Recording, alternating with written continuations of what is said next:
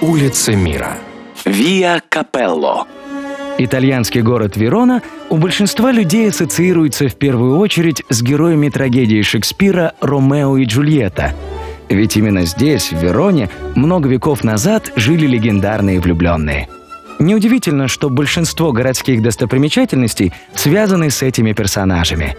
В первую очередь, туристы, конечно, спешат к домам, якобы принадлежавшим двум враждующим кланам – Монтекки и Капулетти. Дом Ромео или Касса ди Ромео расположен на улице Арки Скалигере, но осмотреть его можно лишь снаружи.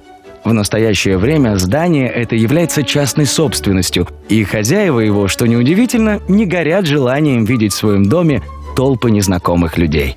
Что касается дома Джульетты, то он уже много лет функционирует как музей и ежедневно открывает свои двери для любопытных посетителей. Находится он по адресу Виа Капелло 21. Вход в здание украшен мраморной фигурой шляпы, что на итальянском языке звучит как «капелло» и представляет собой герб одноименного рода, считающегося прототипом Капулетти. Еще в начале 20 века дом Джульетты находился в более чем плачевном состоянии.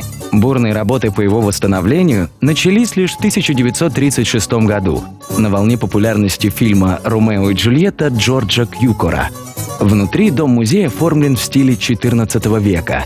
В комнатах в специальных витринах даже расставлены костюмы того времени. Самым популярным местом в доме Джульетты является небольшой балкон, на который несколько веков назад якобы взбирался к своей возлюбленной Ромео. Во внутреннем дворике Касса ди Джульетта полстолетия назад был установлен новый памятник веронской красавице. Считается, что если прикоснуться к груди или руке бронзовой Джульетты, то вас непременно будет ждать счастье в любви. Само собой, именно эти части статуи отполированы многочисленными туристами буквально до блеска. Возле дома 21 на Виа Капелло всегда немало народу. Особенно же много людей собирается здесь 16 сентября, когда в Вероне отмечается день рождения Джульетты. В городе в этот день устраивается огромное количество праздничных мероприятий, а под сводами старинного дома проводятся свадебные обряды.